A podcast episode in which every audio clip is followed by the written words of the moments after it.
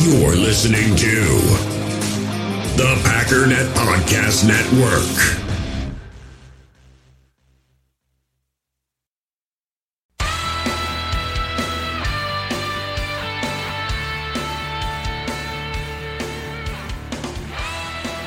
Ladies and gentlemen, welcome once again to the Packernet Podcast. I am your host and resident panelist, as always, Ryan Schlip.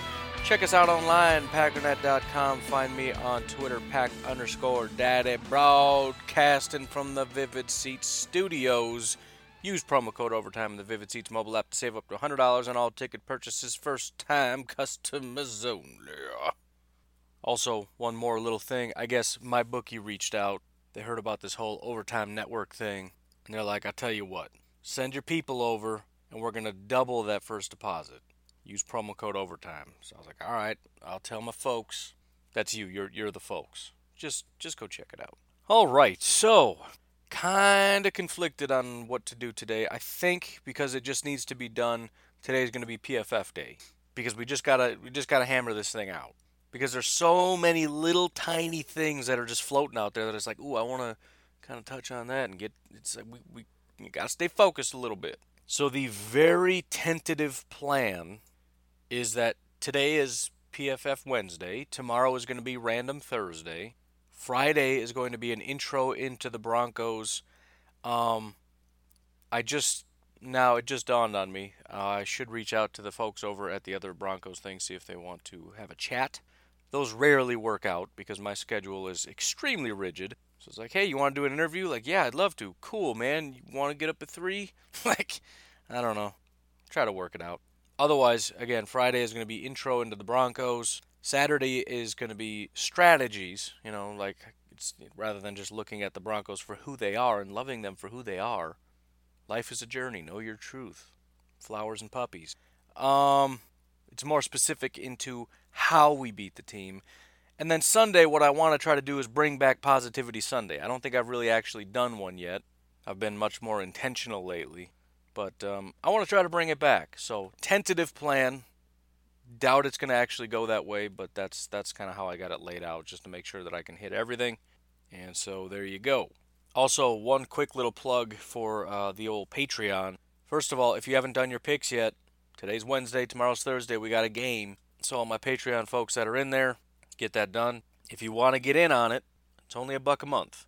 Patreon.com forward slash pack uh, underscore daddy. Yep, that's it. Otherwise, check out the description in this podcast. There's going to be a link. Click the link, and it has a bunch of other links there. One of them is Patreon. One of them is the Facebook group. You should probably check that out. Um, but anyways, also, I got a little Pack Daddy Premium Facebook group, and I'm going to be uploading a Jaire Alexander video. We'll talk about it, but the big reason I wanted to do that is because if you look on Twitter, he had a great day. If you look at PFF, he had a below average day.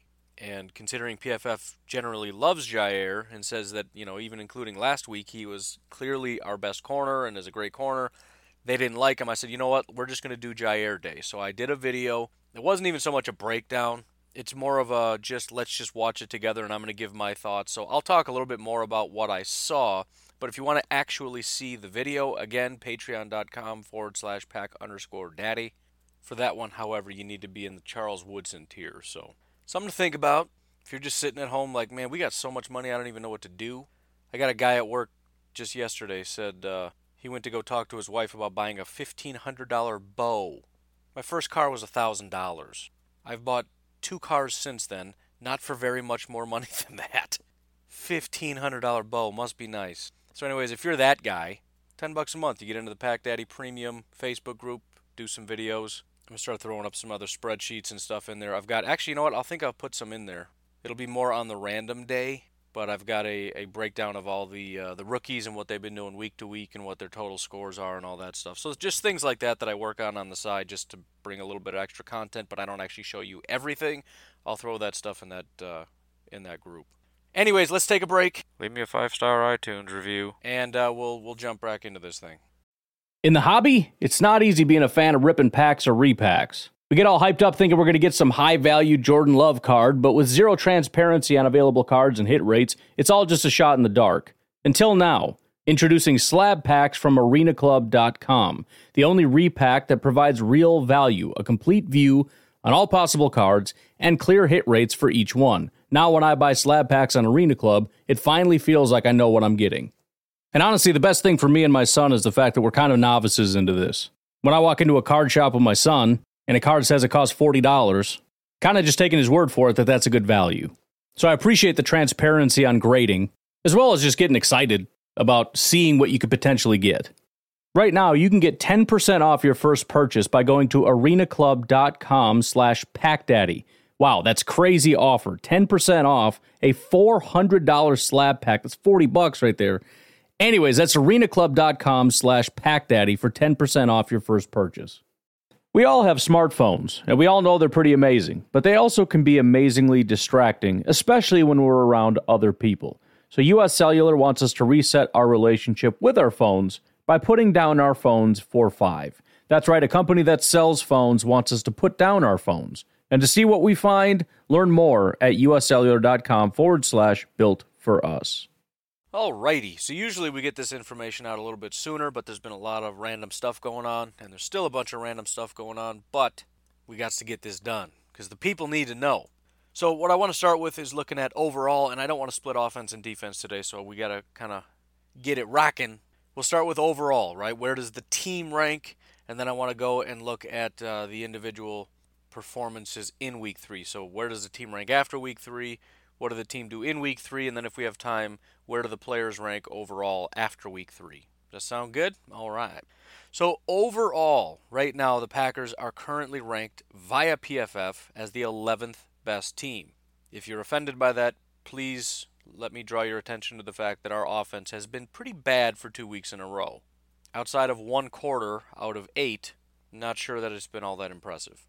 As a result, PFF has us 23rd overall. Now, please keep in mind, they don't adjust based on the opponent. Something else to keep in mind the defenses aren't going to really let up for quite a while. The Broncos have a good defense. The Eagles have a good defense. The Dallas Cowboys have a good defense. The defenses are just going to be a problem all year. By the way, uh, the Lions kind of decent, at least their front, and we have to circle back around and play these teams over again. So tough defenses is going to be the standard. So we have to learn to overcome it rather than wait for it to get easier for us. The good news is that the Vikings and the Bears actually have lower graded offenses.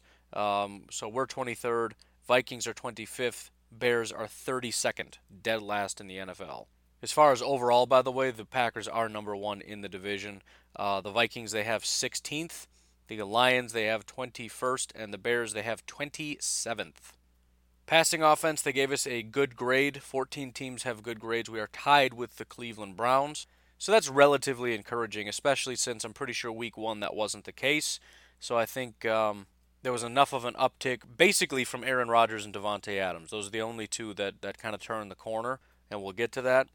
But uh, as a result, they kind of shot up, and um, so Packers are number one in that category in the division. Lions are 17th. The Bears and the Vikings are dead last, and the Vikings are dead, dead last as a result of what I told you yesterday, which is that Kirk Cousins was the worst quarterback in the NFL. It was his worst game in the history of his career and so um, they are they are way at the bottom. So Bears and Vikings so far the worst passing offenses in the NFL. What do they have in common, by the way? I'm just curious. Oh, they both played the Packers. That's what it is. Pass blocking, um, the Packers are a lot lower than usual. We're used to this being a lot higher. Um, however, two very good pass rushing teams. You got Khalil Mack, you got Danielle Hunter, you got Everson Griffen. Um, and David Bakhtiari didn't play his best game. I know Everson Griffen is a decent edge rusher, but you still expect better from him. I'm, I'm going to stick with what I had said about his back issue being somewhat of an issue. I think that was publicized. You heard about the fact that Everson Griffen continually bull rushed him. And I don't know this, but if I had to guess, I'm thinking there's some coaches over in Minnesota saying he's got a back issue. Here's how we're going to handle that. And really, if you think about it, if you're asking him to go laterally, you're not putting as much strain directly on him physically, it's more athletically if somebody's got a back issue and somebody runs right into your chest, it kind of, you know, got to work on your core a little bit, I would think. So I, you know, I, I'm just throwing it out there as an option. I don't really know, but um, the Packers still are ranked ninth, which is great. I, I shouldn't complain about it, but I'm I'm used to them being like the top three pass blocking offense, especially with David Bakhtiari, or excuse me, Brian Bulaga just playing lights out. I mean, lights out he's playing. I mean, right now, I, I don't actually know for sure. I would be willing to bet he's graded higher than David Bakhtiari is. I don't know that. We'll find out. Uh, Bears are 14th. They do have a pretty good line, but uh, also have had some tough challenges with the Green Bay Packers and then uh, Von Miller and the Broncos. Lions are 29th, and the Vikings are 31st. Brutal. Receiving. The Green Bay Packers are ranked 24th. So this is an issue with. Look, I mean, the, the, the bottom line is, and, and Packer fans are always excited about their guys. There's no question, but I don't think there's anybody outside of, of Green Bay, and I'm not sure there's anybody necessarily in the organization that views the receivers outside of Davante as being anything other than, I don't know, third stringers. I don't think there's a number two. And I know that's been said several times, but you know, there, there's a lot of love for Marquez and how good he is, and how good Kumerow is, and how good Geronimo is. The fact is, we've never seen that. I mean, we've seen plays, we've seen flashes, we've never seen a consistent play. We've never seen a defense stressed by another player, and that ultimately is the mark. Essentially, right now, the game plan to beat the Packers is shut down Davante, and the Packers can't do anything. That's been the formula, and it's been working for two straight years. I mean, it was all last year and it's continuing this year. We can't seem to move the ball because once they cover up Davante, we can't do anything. And if you think about it, you know, you look at the catches that Marquez is making, you look at the catches Geronimo's making, they're extremely contested. And, and Aaron Rodgers has to throw it in an impossible spot, and the receivers just have to go up and make a really good catch. And it's great that they can do it, but that's that's just not going to work. So that's something to definitely keep an eye on. The Packers right now are ranked 24th in receiving, and that's with Davante. That's not great. The Bears right now are dead last. And by the way, the you know the whole defense thing, I'm not buying it. The Bears secondary outside of Kyle Fuller is not all that impressive. The Viking secondary is just really not all that impressive in my opinion. Just period. There are a lot better corners in the NFL that they're going to have to face if they can't beat those guys. And, and and we've had times. I mean, you look at Week One. I'm thinking Geronimo against Buster Skrine. that's just that should just be a, a slaughter. Buster Skrine is garbage. He didn't do anything. Geronimo did nothing in that game. So I'm not super optimistic about it at this point, particular point in time. Um, on the flip side, the Detroit Lions are sixth. The Vikings are eighth. So some decent receiving options there. And the Bears are 32nd, if I haven't said that. Running the ball, something else that the Packers haven't been ultra successful in. They did see a little bit more in week two, but uh, right now, the Vikings are 10th. The Lions are 22nd. The Bears are 29th. The Packers, they have 31st. The only team they have worse at running the football right now is the Atlanta Falcons. And that's not run blocking, that's looking at our running backs. Run blocking, they have 23rd, which is not good, but it's, well, technically it's not better. The grade is lower, but it's just that there's a lot of really bad run blocking teams. That is also worst in the division. The Lions are 13th in run blocking. What up, Doe? Um, the Vikings are 9th in run blocking. Where are the Bears at? Uh, 17th. So that isn't great. Defense on the flip side, as I had mentioned recently, the Packers are currently ranked third on defense behind only the um, Patriots and the Rams. The Patriots right now are just miles ahead of everybody. Then there's a massive drop off, and then there's a Rams, and then there's a slight drop off to the Packers, who are just nearly tied but slightly ahead of the Baltimore Ravens, who are off to a really, really good start. Minnesota Vikings are ranked seventh. The Bears they have ranked ninth, and then the Detroit Lions they have 17th. So somewhat discouraging that the Bears weren't up a little bit higher. Apparently, PFF isn't as impressed with them as they were uh, last year. So you know, I, I, I go back and look at what I had said before about you know I don't know for sure right did, did we win two really close games against two really good teams or do we barely beat out two kind of not great teams I mean the seventh best and ninth best defenses are good defenses but we're trying to act like the Chicago Bears are the same defense they were last year I, I, they, it felt like it but it's hard to tell because you don't know what their competition level is right oh we just couldn't run against them we just couldn't pass against them well maybe that's because we're not good I don't know you don't know. We don't know. Anyways, run defense, the Bears are fourth. The Vikings are 14th. Lions are 27th. The Packers 22nd. So there are run good run defenders. There are some not so good run defenders. And obviously, we got gashed pretty good in this past game, so that needs to get cleaned up a little bit. I'm not super worried about it, but um, you know, somebody pointed out that big 75-yard run by Dalvin Cook. Um, Kenny Clark wasn't on the field. We got to get some guys up front that are able to hold it down when Kenny's not on the field. Tackling, which continues to be an issue. I remember that when I was watching this past Vikings game, how frustrating it was. There were so many guys that were about to make good plays, tackles in the backfield. They missed the tackle, and guys and, and guys like Dalvin just keep running. It was so frustrating. I thought the tackling was actually really terrible against the Minnesota Vikings. Um, PFF apparently agreed because after two weeks, and they weren't this bad last week, the Packers are ranked 30th in tackling. I remember last week saying, oh, see, it looks like the tackling wasn't an issue because they're actually doing pretty well in tackling. Well, after that last garbage performance, as far as tackling goes, the Packers are ranked 30th. Not going to list the others because who cares, but the Vikings are pretty good at it. Everybody else is, whatever, mediocre. Pass rush, the Packers are currently ranked 5th, which is just fantastic.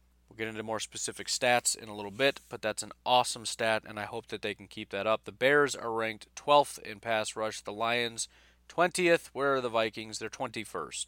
Coverage, also very exciting. The Packers are ranked 5th. The Vikings are 6th. The Bears are 17th, and the Lions are 11th. I know some of these are out of order, but I just can't find teams for some reason. So the worst in the NFC North is the Bears right now at 17th and the Packers are number one at fifth, which is just shocking but awesome. Special teams, which basically either PFF is very hard graders or most teams just aren't very good at it, which would make sense because it's not super emphasized, kind of like run blocking and whatnot. But only eight teams had good grades or better. Only one team has a very good grade. That's the Chargers, probably because they had a kick return or something. Not a large sample size, so one big play can kind of open that up. But, anyways, Vikings 12th, Packers 13th, um, Bears are 21st. Lions are dead last. So that's interesting and important to keep an eye on. All right, so, anyways, getting to the specifics, um, let's start with overall offense. Essentially, it wasn't good at all. Um, there were two players that were graded as very good, two players that were graded as good, and that's it. After that, there were four players that were average. Another way to say all that is that there were eight players who were average or better, and there were 19 players that played on offense. Everybody else was below average to bad. So I guess starting with the good news, um, what I had mentioned is I want to see the good guys get back to being really good at stuff. So Davante Adams was ranked number one overall. Aaron Rodgers was number two. Both of them graded as very good. That's exactly what I want to see. The two players that graded out as um, good, Brian Bulaga, who I mentioned is an absolute stud and has been killing it, and number four, if you didn't see this on Twitter, shockingly was Elgton Jenkins. Now, Jenkins was being rotated in and out with Lane Taylor. Uh, Lane Taylor did not play very bad at all, and we'll get into specifics on blocking, but Elgton Jenkins essentially was a better pass blocker and a better run blocker, and was one of the few guys that actually was a good run blocker. So Elgton Jenkins comes out and was just fantastic. There is one thing on Twitter I saw, I think I might have retweeted it, but there was a touchdown run by Dev- or, um, by Aaron Jones. And if you look at Lane Taylor was the left guard in this game, I don't know for sure that he needed to make the play, but just watching him, he just blows his guys like three yards back, and I think it was Linval Joseph, which is ridiculous, but just absolutely mugs the guy. Um, somebody that was borderline good, but just slightly below 69.5, so we'll just call it good. Aaron Jones. So solid outing by him, and, and actually it was his pass blocking that was number one. There, there was another clip of him that you probably saw. Um, I think it was Harrison Smith. He just absolutely beat the guy into the ground. In other words, took him to the ground and just kept like just giving him shots while he's on his hands and knees begging for for uh, mercy. Guys with average grades then Marcedes Lewis, Lane Taylor, Billy Turner. So props to Billy for being average, but that pass blocking has been bad for two weeks in a row. It was below average this week, basically flat out average as a run blocker. So um, you know, I was I was concerned about Billy Turner. I know he's probably a good scheme fit with his athleticism, but he's never really graded out as a very good football player in his years out here. So hopefully that turns around. But he's he hasn't been great, and it's basically he's playing at the level that he's been playing. So I remember, um, especially I think it was Miami Dolphins he played for before he went over to Denver.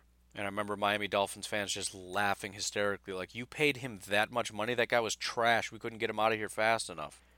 But anyways, hopefully we know what we're doing. Below average, Jake Kumerow, Allen Lazard, who was out for a play. You probably didn't know that. I didn't know that. David Bakhtiari below average as a pass blocker and run blocker. Danny Vitale, Corey Linsley, Geronimo Allison, Robert Tonyan. The four players that graded out as bad Marquez, Jamaal Williams, Trevor Davis, and Jimmy Graham. And by the way, for the people saying, well, he only he only graded out bad because they keep putting him out there as a blocker. 19 of his plays were as a run blocker. He graded out his average as a run blocker. Six plays were as a pass blocker. He graded out bad as a pass blocker. 26 times he went out as a receiver. That was his worst grade overall, 43.3. So, yeah, he's blocking and he's not very good at it, but his worst grade was the thing he did the most, which was to be a receiver. So, let's keep that in the back of our minds. Looking specifically at blocking, things get a little bit better when you look just at pass blocking. Um, guys who graded very good in order. Corey Linsley was the best pass blocker on the day, which is nice. Jamaal was the second best pass blocker. Elgton Jenkins, Aaron Jones, and then Brian Bulaga. All five had very good pass blocking grades. Lane Taylor and Robert Tonyan had good pass blocking grades. After that, it goes it's just a massive drop off. There were no average pass blockers. Billy Turner was just below average. Uh, David Bakhtiari again below average. Jimmy Graham was bad. Marcedes Lewis, who's supposed to be a great blocker, was bad. And Geronimo Allison which seems like it doesn't matter, but uh, you know, you got the head coach basically saying these wide receivers have to learn how to block because that's important important part of what we do here, especially run blocking with outside zone. Um, but anyways, Geronimo Allison was terrible as a pass blocker. Run blocking, only two guys graded as good: Brian Bulaga and Elgton Jenkins. Average, you had uh, Marcedes Lewis, Billy Turner, and uh, well, Aaron Rodgers, I guess. Probably just ran interference or something. I don't know below average. And again, remember, wide receivers have to be able to do this. Jake Kumerow, uh, Jimmy Graham, David Bakhtiari, da- Danny Vitale, Lane Taylor, Davante Adams, Robert Tonyan, and Corey Linsley. Um, bad pat or run blocker, Jamaal Williams, and then terrible run blockers, Marquez, Trevor Davis, and Geronimo. Again, it seems like a small thing, but the head coach is saying, I need wide receivers that can block straight up. You guys have to be able to block because we got a guy running to the outside and we can't have corners tackling him in the backfield. You guys have to be able to hold blocks. And Marquez, Trevor Davis, and Geronimo Allison all had abysmal, abysmal um, run blocking grades. Uh, looking at some of the statistics, uh, the two sacks that were that were given up, or two guys that were credited with a sack, Jimmy Graham and Billy Turner. David Bakhtiari was credited with uh, giving up two hits. Lane Taylor gave up a hit, and Aaron Rodgers was blamed for one of his own hits. Hurries, David Bakhtiari gave up the most with four hurries. Um, Billy Turner gave up three hurries. Marcedes, Geronimo, and Lane Taylor all gave up one hurry. In terms of total pressures, six of the 16 pressures came because of David Bakhtiari. Four came from Billy Turner. So 10 of the 16 came between Billy Turner and David Bakhtiari. Two from Lane Taylor, and then Jimmy, Marcedes, Geronimo, and Aaron Rodgers were credited with um, the remaining pressures, one each. Penalties along uh, of this group: Corey Linsley, Davante Adams, Jimmy Graham, and Geronimo Allison. So basically, just Corey Linsley along the offensive line were uh, penalized. Aaron Rodgers, I mentioned, had a very good grade, but something I did not mention, at least I don't think. I think I might have put it on Twitter. I don't know. But when when Aaron Rodgers was not pressured, I would like to uh, tell you. Yeah, it was on Twitter here are his stats. First of all, his grade was borderline elite. But here are his stats 17 attempts, 17 completions, 143 yards, 8.4 yards per attempt, two touchdowns, and no interceptions. 100% completion, 17 of 17 for 143 yards and two touchdowns, passer rating of 140.9. When he was under pressure, he was only 6 of 18, which is 33%, for 72 yards. He was sacked twice, um, had four throwaways. Two times he was hit as he threw. 46.5 uh, passer rating. So pretty stark contrast there. The grade he gave him was average when he's under pressure. So keeping him clean is going to make a pretty big difference in this. Obviously, it's going to depend on what the wide receivers are able to do. But in this particular game, when he had time to throw, 17 of 17, he had guys. Uh, a couple other interesting little tidbits here. Aaron Rodgers in the middle of the field absolutely dominated. So they have the, the, the, directional passing, which is very cool. They give grades as well as stats for each section of the field. So you got left between the numbers and then outside uh, right. Then you've got behind the line of scrimmage, uh, short, middle, short, intermediate, and and and deep. Right. Short being zero to ten, intermediate 10 to 20, and then 20 and beyond. In the between the numbers section, short middle of the field, 5 for 5, 45 yards, 104.2 passer rating. Intermediate middle, 2 of 2, 26 yards and a touchdown, 158.3 passer rating. They gave him an elite grade. And then deep middle, he was 0 for 1, but they gave him an 83.2 pa- uh, grade, which is to say he probably was not to blame for that. A drop, I don't know. But the middle of the field, he absolutely carved up. Uh, looking at the running backs, I mentioned the uh, pass blocking between Jamaal and, and Aaron Jones and whatnot being pretty solid. Rushing the ball, however, PFF is not super excited, and, and they've given great grades to Aaron Jones in the past. He's getting no love. Um, I know he had 110 yards on 22 attempts, uh, five point or five yard average, and a touchdown. But for whatever reason, they saw bad decision making, whatever. I don't know. It's similar to Jaire, where he had a good game, seemingly did all the right things. I don't know what he could have done better. But they gave him an average grade. Jamaal, they gave a really bad grade to. Pardon me while I yawn into my microphone. So hopefully, this is a positive sign. In other words, he had a lot of attempts. He got five yards per attempt, and this is not his full potential because he was graded as one of the best running backs last year. So far this year, they were not impressed with what they saw. So again, it becomes if he meets his full potential as a runner, things presumably get better. I don't know. And then uh, some of the receiving grades I mentioned, Davante was given a very good borderline elite grade. He was 7 of 8 for 106 yards, 118.8 passer rating when targeted. Aaron Jones was giving given an average borderline good receiving grade, 5 of 7 for 40 yards, uh, 85.4 passer rating when targeted. Jamaal Williams and Geronimo both were given average receiving grades, uh, Jamaal 3 of 3 for 13 yards. Geronimo 4 of 4 for 25 yards. Each of them had a touchdown. Jay Kumerow just below average grade 1 uh, reception on one target for 12 yards. Marcedes below average, uh, targeted once, didn't catch it. Marquez was given the lowest grade, still below average. He was 3 of 5 for 19 yards. Anyways, why don't we take a break here and um, we'll take a look at the defense and then see how much time we have left. That'll probably be it. So as good as the defense was, um, as far as the grades go, PFF honestly wasn't all that impressed. I know this is this is one of those games where I almost don't even want to do this because everyone's just going to say, "Well, PFF is garbage." Basically, let me tell you exactly what Pro Football Focus is saying. They're less impressed with the defense and are basically putting most of the blame on the Vikings offense. That's exactly what they're saying right here. There was one player who had an elite grade. There was one guy who had a very good grade, two that had good grades, eight with average grades, three below average, three bad grades, and one just absolutely horrific grade. So we'll start best to worst, I guess. Um, Mr. Kenny Clark was given his first elite grade of the season, absolutely dominant football player. Seven pressures in this game, which was awesome because he didn't have a ton of pressures last week and um, wasn't seen as a super great pass rusher. It was mostly coming from the edge, and I was saying we kind of need to see that interior step up, and he specifically did. He had an elite pass rush grade, which is the first time anyone on the team has been given that. But uh, one sack, one hit, five hurries. Also had a tackle, two stops, one forced fumble. Next highest graded player was Mr. Za'Darius Smith, given a very good grade, very close to being an elite grade. Five pressures, two hits, and three hurries, four tackles and an assist, four stops, and uh, that's about it. The one surprising thing is that his run defense was his highest grade, which was not always his, his biggest strength. Uh, the next highest graded guy was Mr. Darnell Savage. Now it's a massive drop off all the way down to low good, low 70s, coming from mid 80s from Za'Darius. But the positive here is that his coverage grade was fantastic. His run defense grade was horrible, tackling mediocre, pass rush mediocre. Coverage was great. That's obviously the biggest, most important thing. Run defense, we got to work on it. Need to clean that up. It's an important aspect for a safety, and it was really, really bad. But still, having solid coverage is going to be the biggest thing, and he's been solid. And one of the things I'd like to point out, because we're very critical of our rookies, like, oh, where's Rashan? Oh, Darnell was just good, not great, blah, blah.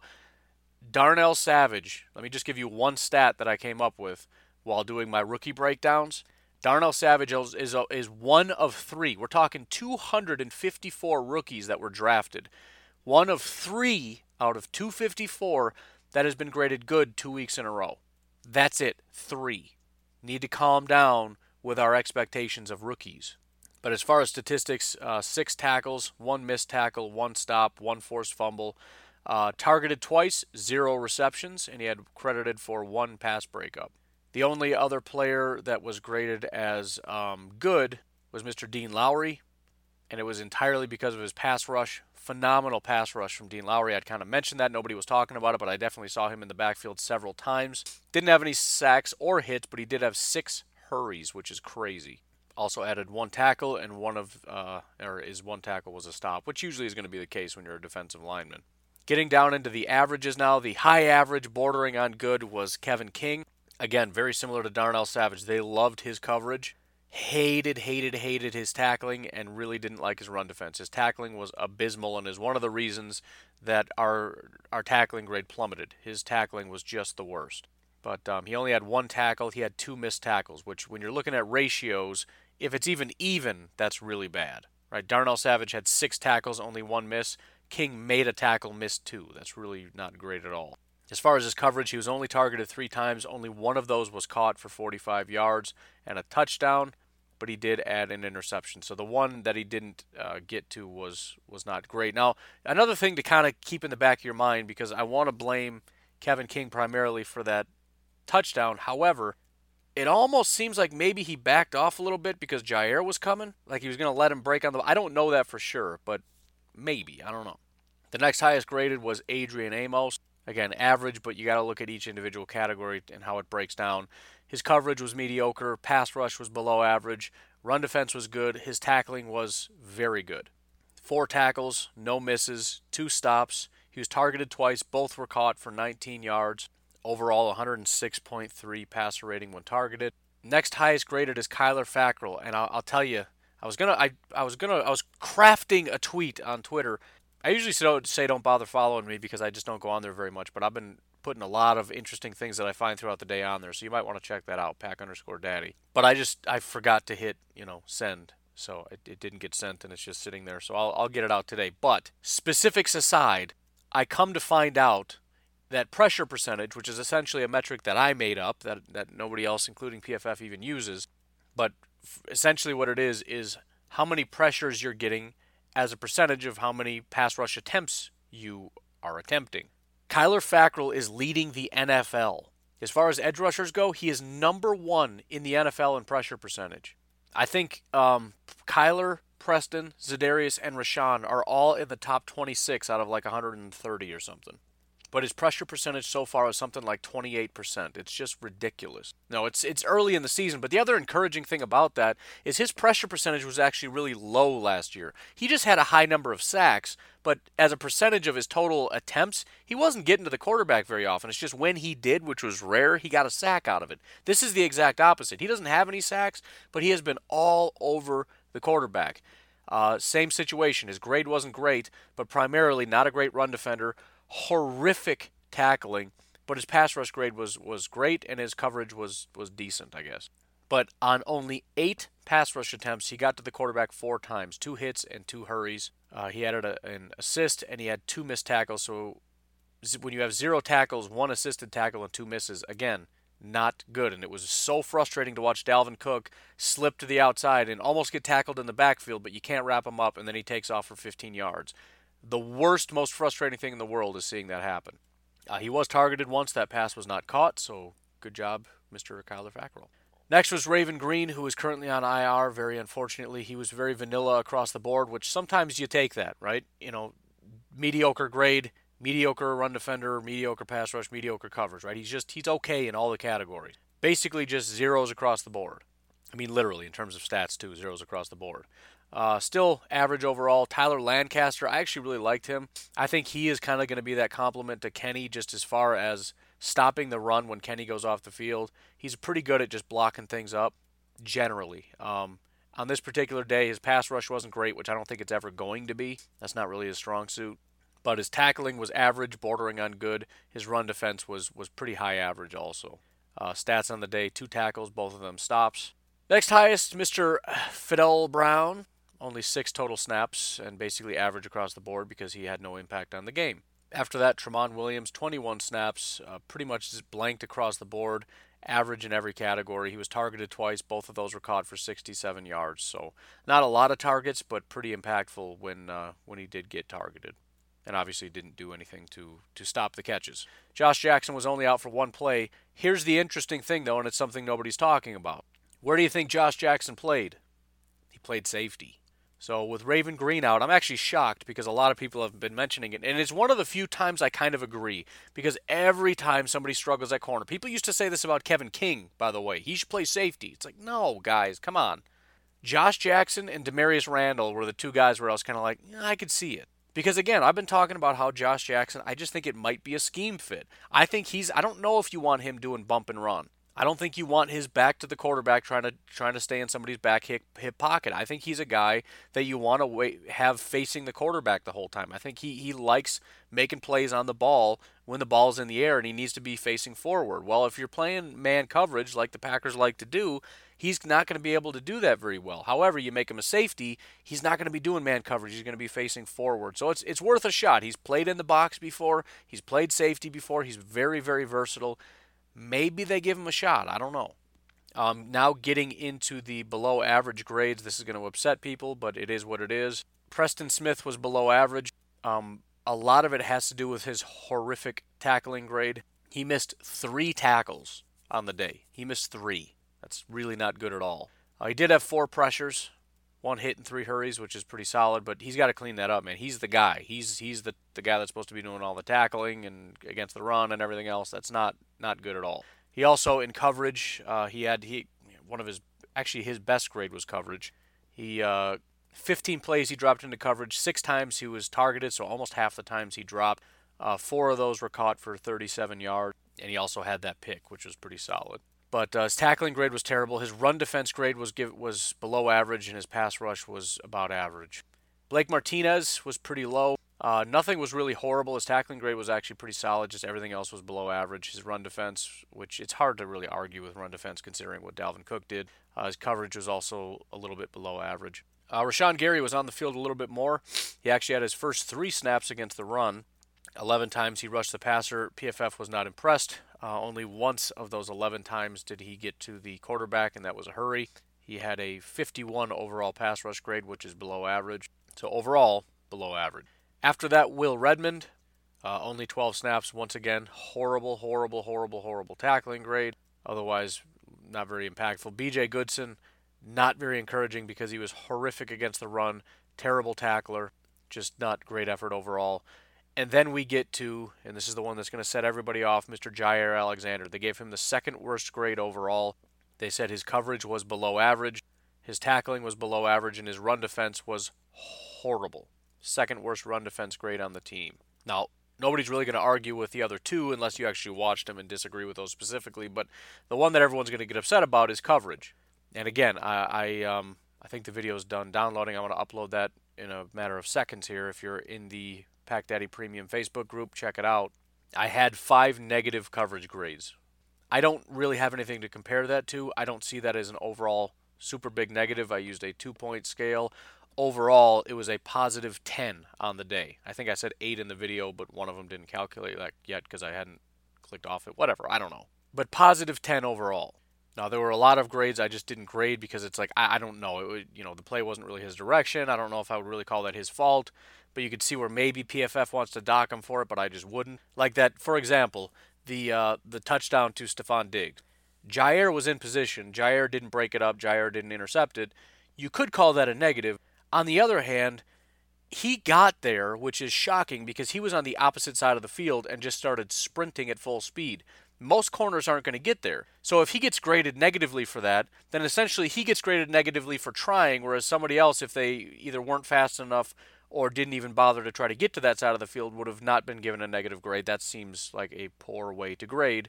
And again, beyond that, his ability to get there, if anything, would be a positive. And to be in position to make a play, although it didn't really go his way, it was a 50 50, and Stefon Diggs got that ball. And I don't know that they graded him negatively on that, but that's just an example of I don't know what they're doing, but you could see how maybe they would go one way and I would not go that direction but I had seven um, one point grades, which is essentially me looking at it saying I think he did his job. So five negative, seven positive, and four two point grades, which is me saying he went above and beyond. Another way of looking at it was I think maybe only 5% of the corners in the NFL make that kind of a play. So overall, it was a, a positive 10.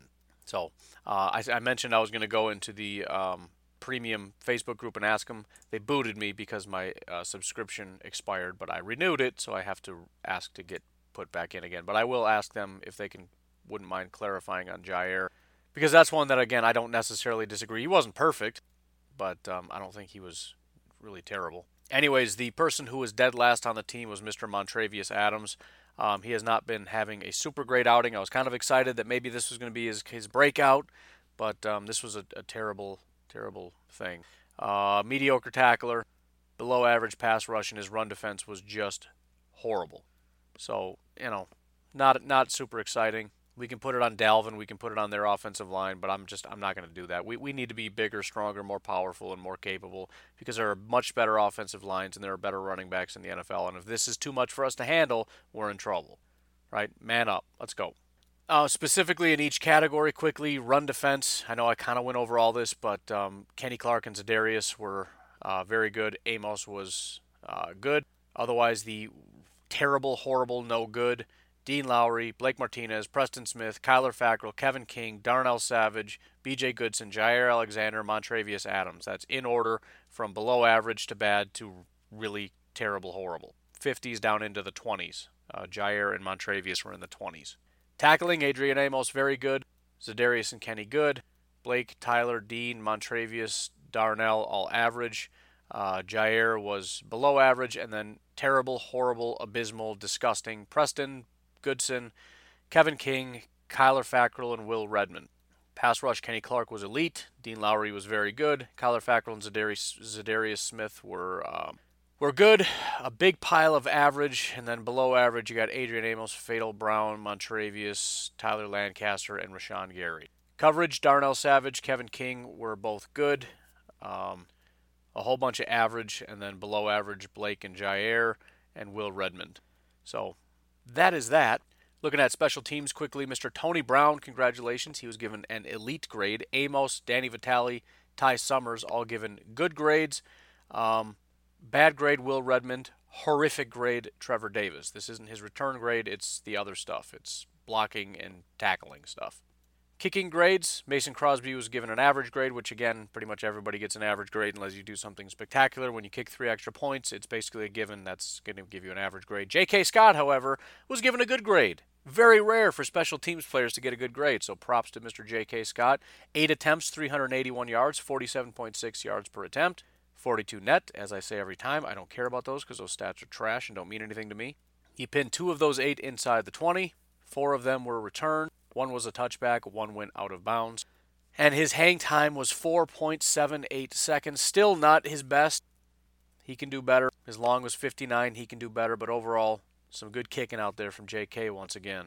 Definitely off to a better start than last year. I was excited about him last year. He had some some disappointing games, but uh, he's he's absolutely killing it right now. By the way, kick, they actually have kickoff hang time. I don't know. This is kind of an irrelevant factor, but it's kind of interesting because I've never even noticed it. Mason Crosby's hang time 3.77. Don't have any conceivable idea what uh, the average is or why that would even matter. But there you go. They are timing the hang time of kickoffs. So again, those are the assessments. I know a lot of people aren't going to be happy with a few of them, especially Jaire. Um, if you have Game Pass, I would uh, ask you to go back and watch and make your own assessments. If you don't have Game Pass, I have a cheaper option for you head over to my Patreon, jump on the um, the Charles Woodson tier, then request to be put in the Facebook group, or I'll just put you in the Facebook group. I'll reach out to you, and you can check it out for yourself because I put every single one of his great uh, plays in coverage in which he actually did something. There were a couple where he's just in zone, standing by himself. I'm not going to show you that because who cares? Also, once you get into the group, um, I would encourage you to request something. If you want to see something in that game, request it. I can't guarantee I'm just going to do it, but um, it'll it'll give you some ideas and maybe it'll override whatever I'm wanting to do that day because I mean you're the one paying to be in there, right? Anyways, that's to be it for today. You folks have yourselves a fantastic Wednesday. I'll talk to you tomorrow. Have a good one. Bye bye.